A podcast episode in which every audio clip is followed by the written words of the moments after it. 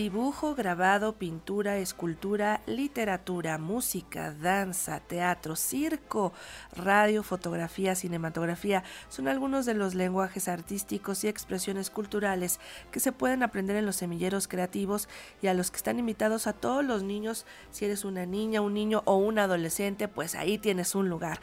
Y para platicarnos en cómo se puede ser parte de estos grupos de formación artística gratuita con un enfoque comunitario y la forma en la que se pueden inscribir, pues hoy conversaremos con Cookie Montelongo. Ella es directora de capacitación cultural de la Dirección General de Vinculación Cultural. Muy buenos días, Cookie, ¿cómo estás? Muy buenos días, muy buenos días, Sandra. Qué gusto saludarte. Igualmente, Cookie, pues hoy para hablar justamente de estos semilleros creativos que están en casi toda la República, casi en todos los estados, platícanos un poco hasta dónde llegan y hasta dónde pueden los niños y las niñas, los adolescentes, encontrar uno de estos semilleros.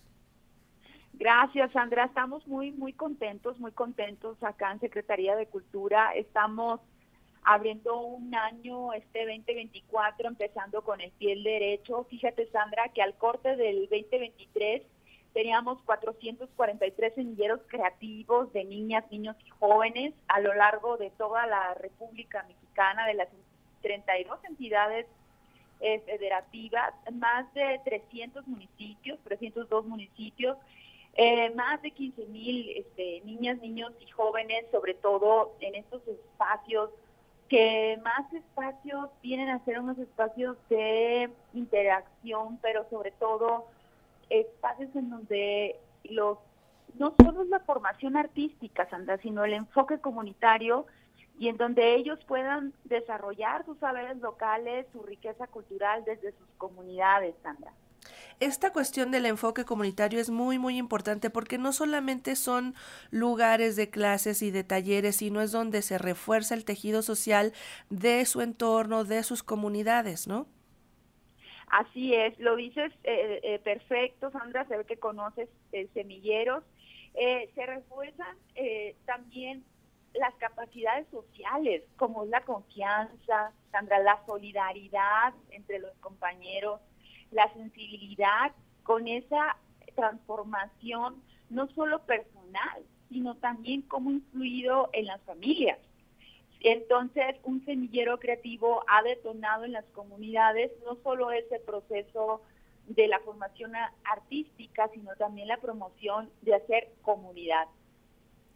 Así es, pues aquí estos niños, niñas y adolescentes aprenden a hacer muchas cosas y seguramente son saberes locales que se aprovechan para llevarlos a las nuevas generaciones. ¿Cómo es que hacen esto? Pues en cada región, porque seguramente es distinta la enseñanza y las clases en cada uno de los semilleros.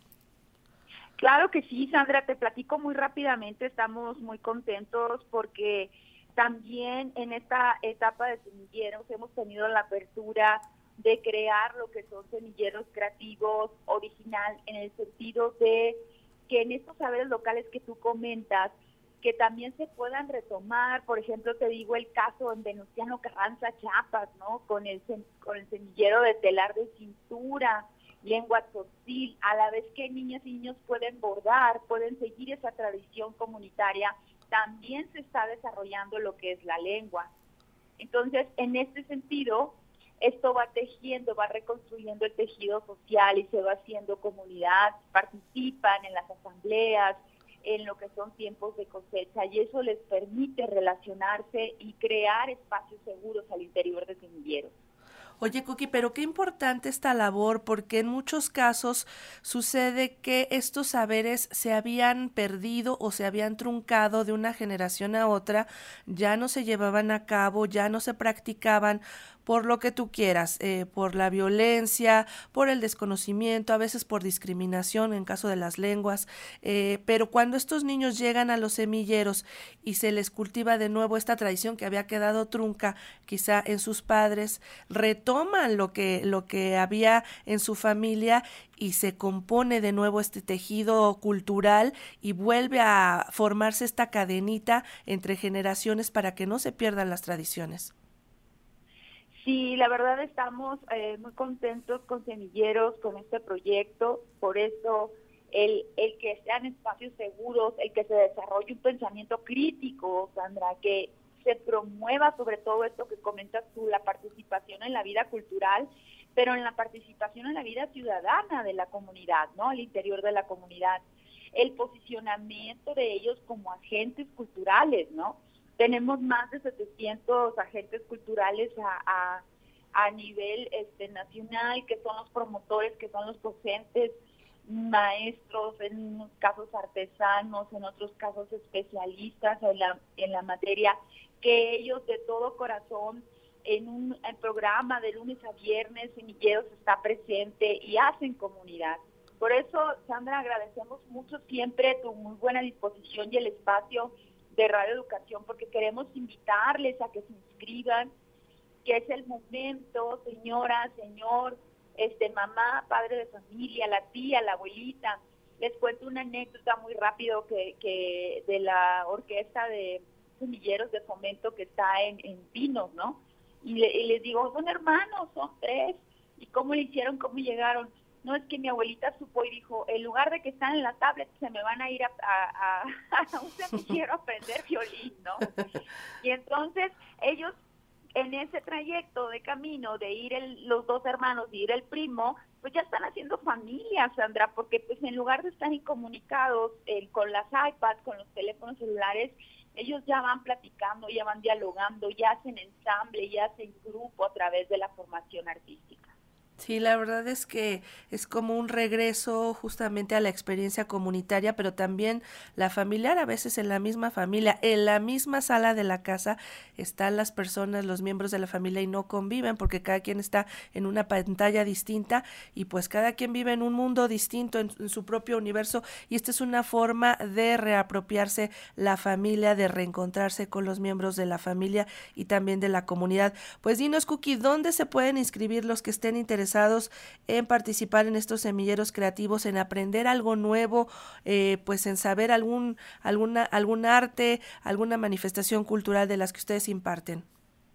Con mucho gusto, Sandra. Mira, les voy a dar un correo que es muy sencillo, es semilleros creativos, así pegado, semilleros creativos, arroba cultura.go.mx si ustedes no tienen detectado un semillero que esté en su colonia, en su eh, lugar, con mucho gusto nos pueden escribir este correo y ahí les compartimos, que ustedes nos ponen estado y municipio y con mucho gusto les respondemos el semillero más cercano que tengan. Y sobre todo, Sandra, que comentarles que son varios lenguajes artísticos, como tú empezaste esta entrevista, ¿no? Teatro comunitario, circo, grabado, lo que es escritura creativa, bandas tradicionales, etcétera. Entonces, se los repito, es semilleros creativos arroba cultura.gov.mx. También está en nuestra página de vinculación cultural de Secretaría de, Cultura del Gobierno de México en las redes. Eh, nos pueden encontrar y ahí también escribirnos si no eh, acuérdense que esto, Sandra, es gratuita la inscripción, las inscripciones son abiertas, son permanentes, entonces no hay este aquí excusa participación, este es un programa que cualquier niño, niño, adolescente que quiera acercarse eh, tiene el derecho a hacerlo. Estamos promoviendo los derechos culturales a través de los semilleros creativos también y qué mejor que a través de la participación, Sandra. ¿Quiénes pueden hacerlo? ¿Quiénes pueden participar en estos semilleros creativos? ¿Qué se necesita para poder inscribirse? Primero, toda la actitud, muchas ganas. Eh, eh, son niños, niñas y jóvenes. Eh, hay una edad a través de ya, hay unos grupos que sí, de acuerdo a la disciplina, que sí participan todavía jóvenes de 18, 19 años, pero hay otras actividades, o sea, se hacen dos grupos, Sandra, por las tardes, de lunes a viernes, es decir, el grupo infantil y el grupo juvenil que le llaman, ¿no? Por eso son cuatro horas por las tardes, porque dos horas son con grupo infantil y dos horas con el grupo juvenil, con los de los adolescentes. Pero sí es importante que de acuerdo a la disciplina, pues no es lo mismo que esté en una clase de danza una niña de seis años, de siete años, con un joven ya más grande de 18 los intereses, la formación, las habilidades son muy distintas, ¿no? eh, metodológicamente hablando. Entonces, sí eh, se tienen que acercar a su comunidad y sobre todo dependerá mucho de la disciplina que quieran elegir. Así es, tomen en cuenta sus propias aptitudes, pero también sus preferencias para que puedan ser parte de alguno de estos pues 443 semilleros creativos que están a lo largo y ancho de toda la República y pues atiendan esta convocatoria porque es muy importante. Pueden escribir al correo semilleroscreativos@cultura.gov.mx. Cookie, muchísimas gracias por esta información. Al contrario, Sandra, un gran abrazo, muchas gracias, que tengan un excelente día. Abrazo, hasta pronto.